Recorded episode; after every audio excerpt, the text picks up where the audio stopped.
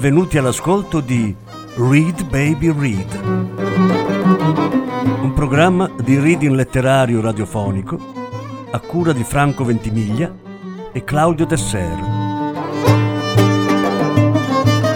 Voce Franco Ventimiglia. Regia Claudio Tesser.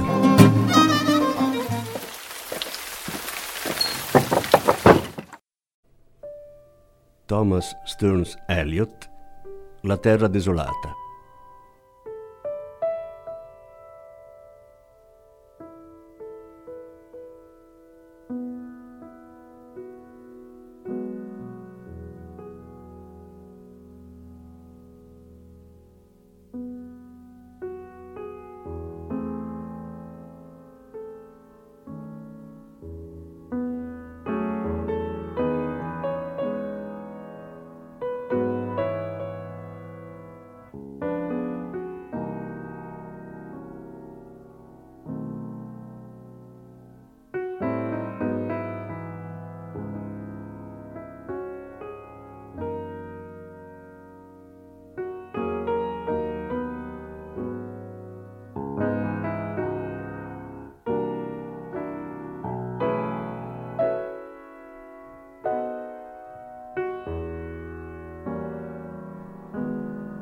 la sepoltura dei morti.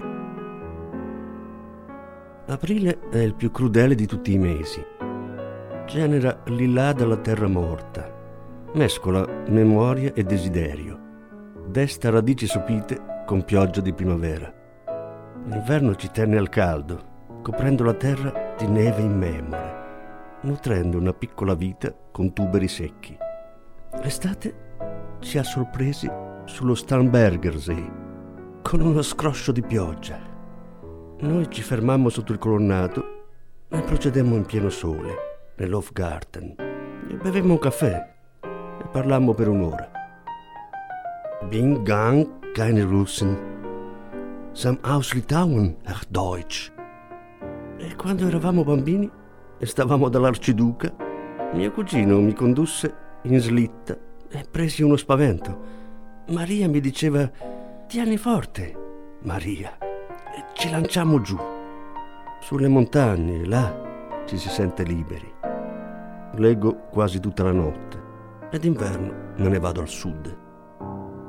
Quali radici si afferrano, quali rami crescono su queste rovine di pietra. Figlio dell'uomo, tu non lo puoi dire né immaginare, perché conosci soltanto un cumulo di frante immagini là dove batte il sole. E l'albero morto non dà riparo, e il canto del grillo non dà ristoro, e l'arida pietra non dà suono d'acqua, soltanto ombra sotto la roccia rossa. Venite all'ombra della roccia rossa e vi mostrerò qualcosa di diverso dalla vostra ombra che al mattino vi segue, o dall'ombra che di sera vi si leva incontro vi mostrerò il terrore in un pugno di polvere. Frisch weht der Wind der Heimat zu. Mein irisch Kind, wo wählest du? Mi hai donato i giacinti per la prima volta un anno fa. Mi hanno chiamata la ragazza dei giacinti. Eppure quando tornammo tardi dal giardino dei giacinti, le tue braccia ricolme, i tuoi capelli umidi, non potevo parlare. Mi si annebbiavano gli occhi. Io non ero né vivo né morto. Io non sapevo nulla mentre fissavo il cuore della luce, il silenzio. Ed un leer das Meer. Madame Sosostris, chiaroveggente famosa, si era presa un brutto raffreddore, ma nonostante ciò passava per la donna più sapiente d'Europa, con un diabolico mazzo di carte in mano Ecco, disse, la vostra carta. Il marinaio fenicio annegato. Quelle sono le perle che furono i suoi occhi. Guardate, ed ecco bella donna, la dama delle rocce e la dama delle situazioni. Ecco qui l'uomo delle tre aste. Ecco la ruota e il mercante con un occhio solo. E questa carta bianca è qualcosa che reca sul dorso, ma non posso vedere Non trovo l'uomo impiccato. Temete la morte per acqua. Vedo una folla che si muove in un cerchio. Grazie. Se vedesse la cara signora Equiton, dica che le porterò l'oroscopo io stessa. Bisogna essere così prudenti di questi tempi. Città irreale. Sotto la nebbia scura di un'alba d'inverno una folla affluiva su London Bridge, tanta che io non avrei creduto che morte tanta ne avesse disfatta. Sospiri corti e rari ne esalavano e ognuno andava con gli occhi fissi davanti ai piedi fluivano su e giù per il colle, per King William Street, fino a dove St. Mary Woolnot segnava le ore, con un suono morto sull'ultimo tocco delle nove. Là vidi un tale che conoscevo e lo fermai, gridando Stetson, tu eri a Miley, con me sulle navi. Quel cadavere che l'anno scorso hai piantato in giardino ha cominciato a germogliare. Fiorirà quest'anno. O il cielo improvviso ne ha danneggiato l'aiuola. O tieni il cane lontano, che è l'amico dell'uomo. Se no, con le unghie lo metterà allo scoperto. Tu, hypocrite lecteur, mon semblable, mon frère. Una partita a scacchi.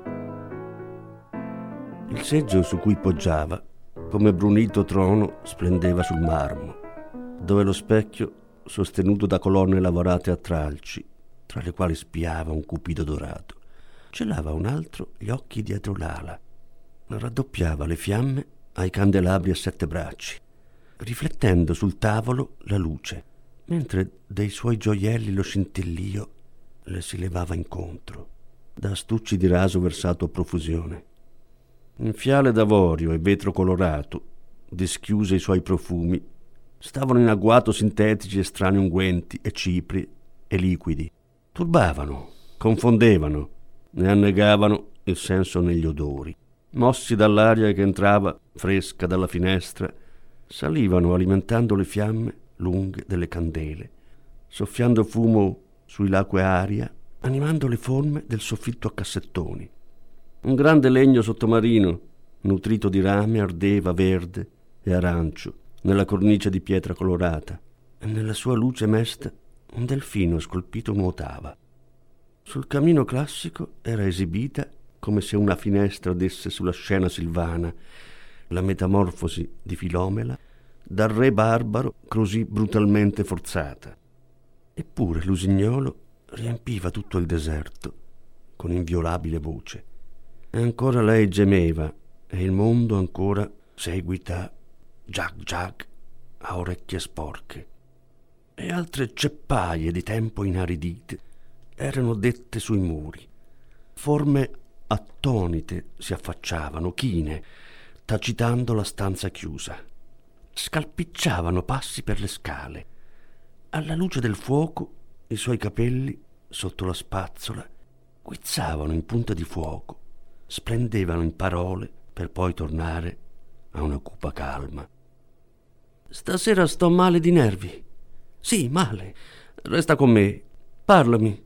Perché non mi parli mai? Parla. A cosa stai pensando? A cosa pensi? A cosa? Non lo so mai a cosa stai pensando. Pensa. Penso che siamo nel vicolo dei topi dove i morti hanno perso le ossa. Che cos'è quel rumore? Il vento sotto la porta. E, e ora quel rumore? Che sta facendo il vento? Niente, ancora niente. E niente non sai. Non vedi niente, non ricordi niente. Io mi ricordo. Quelle sono le perle che erano i suoi occhi. Sei vivo o morto? Non hai niente in testa. Ma oh, oh, oh, oh, quello Shakespearean rag, così elegante, così intelligente. Che cosa farò adesso? Che cosa devo fare?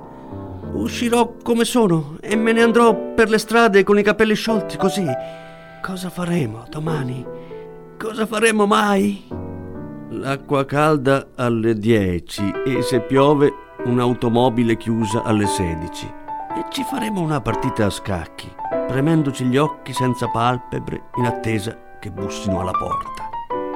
Quando il marito di Lil venne smobilitato, lo dissi. Non avevo peli sulla lingua. Lo dissi io stessa. Sbrigatevi per favore che è ora. Adesso che Albert ritorna, rimettiti un po' in ghingheri. Vorrà sapere che ne hai fatto dei soldi che ti diede per farti i denti nuovi. Te li diede, ce l'ho anch'io. Falli cavare tutti, Lil, e comprati una bella dentiera, lui disse. Te lo giuro, non ti posso vedere così. Nemmeno io, io dissi. Pensa al povero Albert, che è stato quattro anni nell'esercito e ha bisogno di divertirsi un po'. E se non ci pensi tu, ci penseranno le altre, dissi. Oh, è così, disse lei. Qualcosa del genere, le dissi. Allora saprò chi dire grazie, disse. E guardami bene in faccia. Sbrigatevi, per favore, che è ora. Se non sei convinta, seguita pure, dissi. Ce ne sono altre pronte a scegliere e a decidere, se non sai farlo tu. Ma se Albert ti sgancia, non dire che non sei stata avvertita. Dovresti vergognarti, dissi, di sembrare così antiquata. E ha solo 31 anni. Non posso farci niente, disse lei, facendo il muso. È colpa delle pillole che ho preso per l'aborto, disse. Ne aveva avuti cinque a momenti ci lasciava la pelle per il piccolo Giorgio. Il farmacista diceva che tutto sarebbe andato bene, ma io non sono più stata la stessa. Tu sei una gran sciocca, dissi. Bene, se Albert non ti lascia stare, peggio per te, io dissi. Perché ti sei sposata se poi non vuoi figli? Sbrigatevi per favore, che è ora. Bene, la domenica che Albert tornò, avevano uno zampone bollito e mi invitarono a cena per farmelo gustare caldo. Sbrigatevi per favore, che è ora. Sbrigatevi per favore, che è ora. Buonanotte, Bill. Buonanotte, Lou. Buonanotte, May. Buonanotte. Ciao. Buonanotte, buonanotte. Buonanotte, signore. Buonanotte, amabili signore. Buonanotte, buonanotte.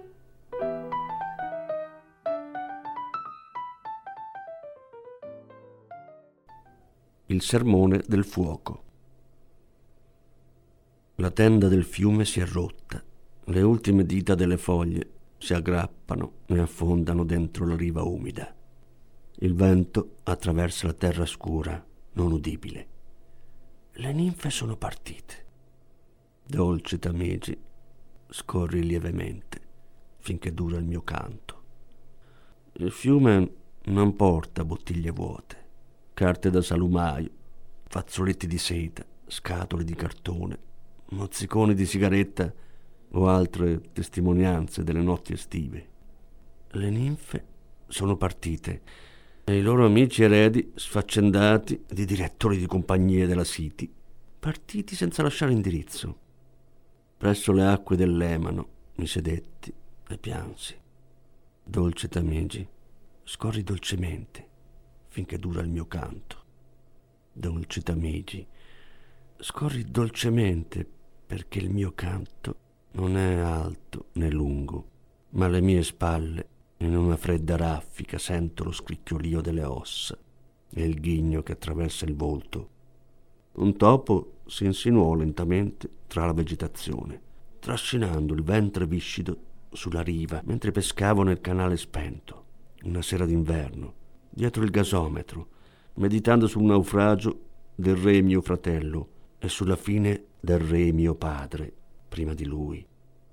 Bianchi corpi nudi sopra il suolo basso e umido, ossa gettate in una soffitta bassa e arida che solo la zampa del topo fa scricchiolare di anno in anno. Ma alle mie spalle ogni tanto sento il suono delle trombe e dei motori che condurranno Sweeney da Mrs. Porter a primavera. Oh, la luna splendeva lucente su Mrs. Porter e su sua figlia che si lavavano i piedi in acqua di soda. Et aux ces voix d'enfants chantant dans la coupole. Tweet, tweet, tweet, Jack, Jack, Jack, Jack, così brutalmente forzata. Tiriù, città irreale, sotto la nebbia scura di un pomeriggio d'inverno. Mr. Eugenides, il mercante di Smirne, mal rasato, con una tasca piena di uva passa. C.E.F. London. Documenti a vista. Mi invitò in un francese demotico a colazione al Cannon Street Hotel, seguita da un fine settimana al Metropole. Nell'ora violetta, quando gli occhi e la schiena si levano dallo scrittoio, quando il motore umano attende come un tassì pulsante nell'attesa, io, Tiresia, benché cieco, pulsante tra due vite, vecchio con vizze mammelle di donna, posso vedere nell'ora violetta della sera che volge al ritorno e riconduce dal mare a casa il marinaio, la dattilografa in casa all'ora del tè, sparecchia la colazione, accende il fornello, tira fuori barattoli di cibo conservato, fuori dalla finestra pericolosamente stese le sue combinazioni che si asciugano toccate dagli ultimi raggi del sole. Sopra il divano e di notte al suo letto c'erano mucchiate calze, pantofole, corsetti e camiciole.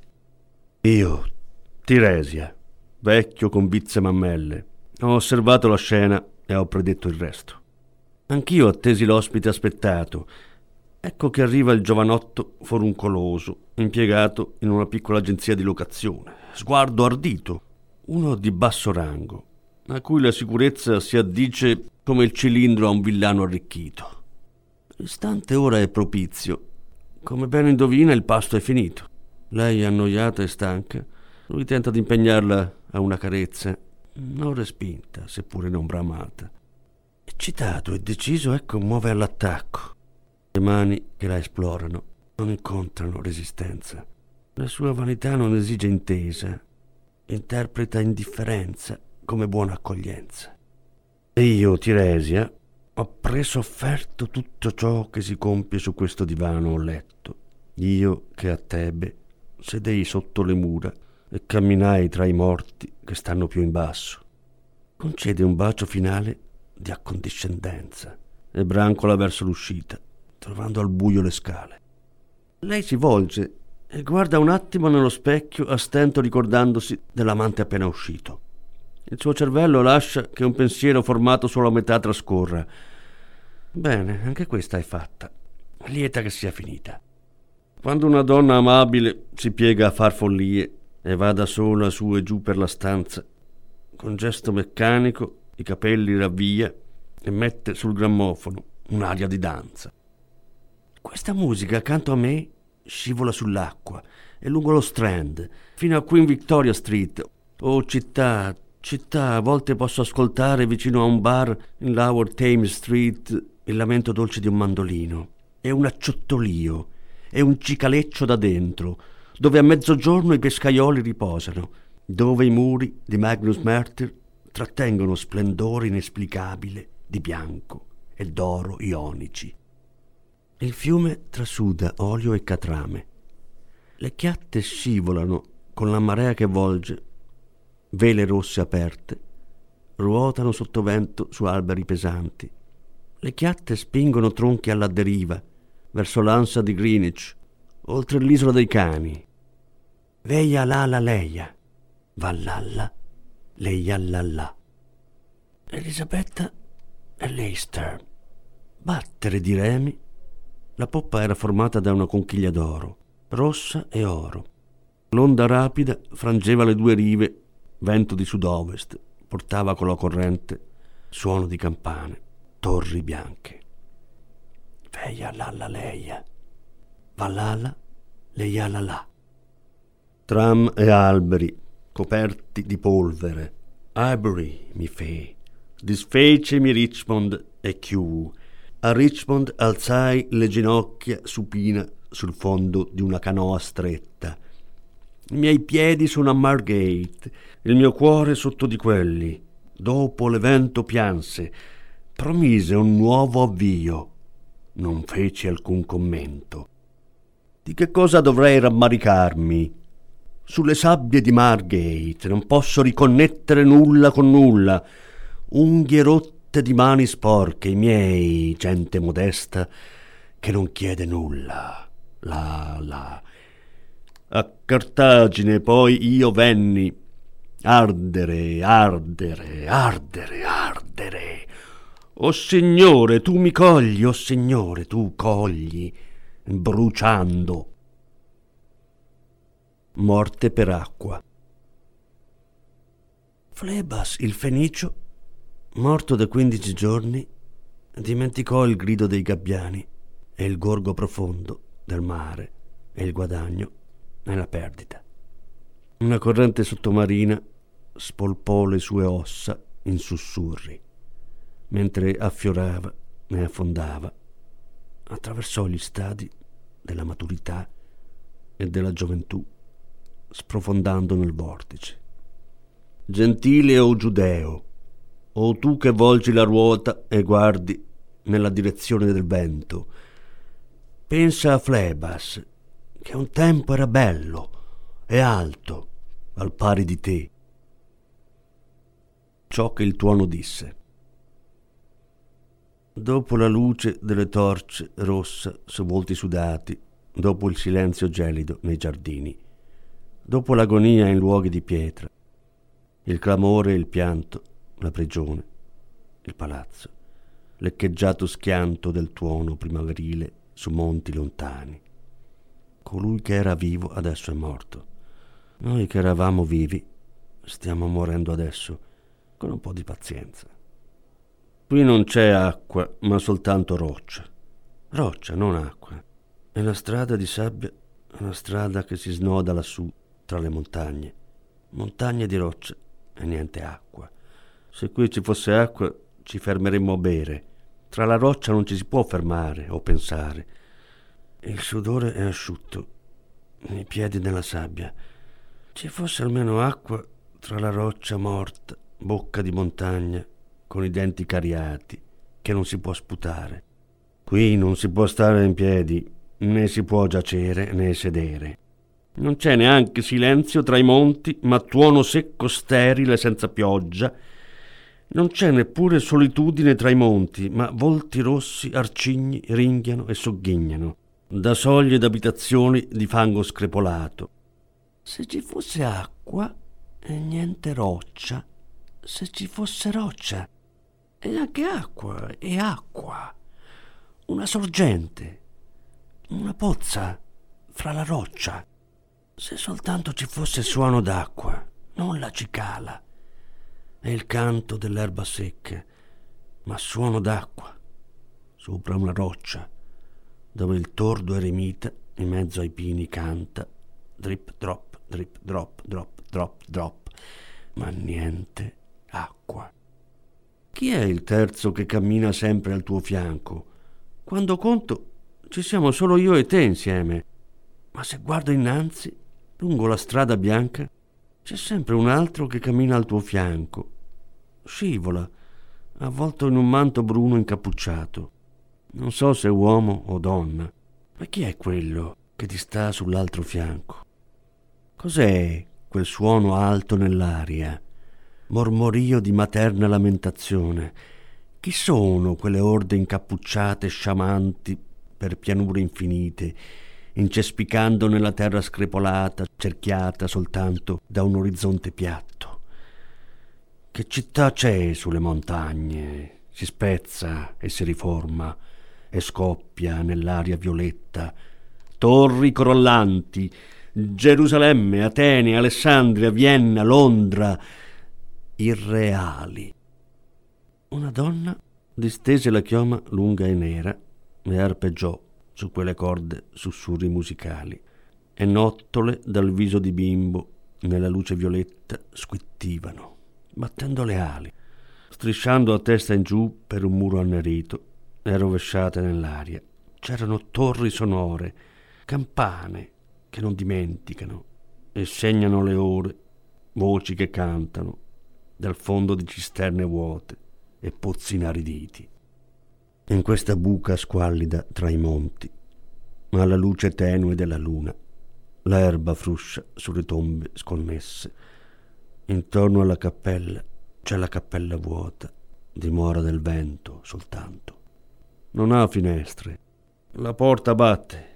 Non fanno male a nessuno, ossa inaridite Soltanto si ergeva un gallo sulla trave del tetto. Chicchirichì, chicchirichì, chirichì, nel guizzo di un lampo. Poi una raffica umida che riporta la pioggia. Il Gange era basso, le foglie flosce in attesa di pioggia, mentre nuvole nere si addensavano ben lontano sull'Imavan. La giungla era appiattita, accovacciata in silenzio. Allora parlò il tuono. Da, datta. Che abbiamo dato noi? Amico mio, sangue che agita il mio cuore l'ardimento terribile di un attimo di abbandono che un secolo di prudenza non potrà mai ritrarre per questo. E questo soltanto.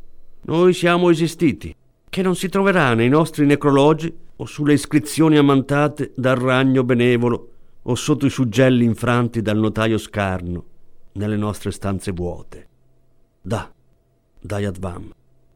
Ho udito la chiave girare sulla porta una volta. Girare soltanto una volta. Noi pensiamo alla chiave, ognuno nella propria prigione, e pensando alla chiave, ciascuno conferma una prigione. Solo al calare delle notti, eterei rumori ravvivano per un attimo un coriolano affranto. Da, Damiata, la barca rispondeva.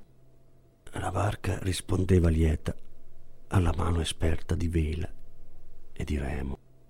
Calmo era il mare, il tuo cuore avrebbe corrisposto lieto all'invito battendo docilmente alle mani che sorvegliano. Sedetti sulla riva a pescare. Dietro di me l'arida pianura. Riuscirò finalmente a fare ordine nelle mie terre. London Bridge sta cadendo. Sta cadendo. Sta cadendo. Poi s'ascose nel fuoco che gli affina quando fiam uti Chelidon, o rondine, rondine, le prince d'Aquitain alla tour abolie, con questi frammenti ho puntellato le mie rovine. Why, then I'll fit.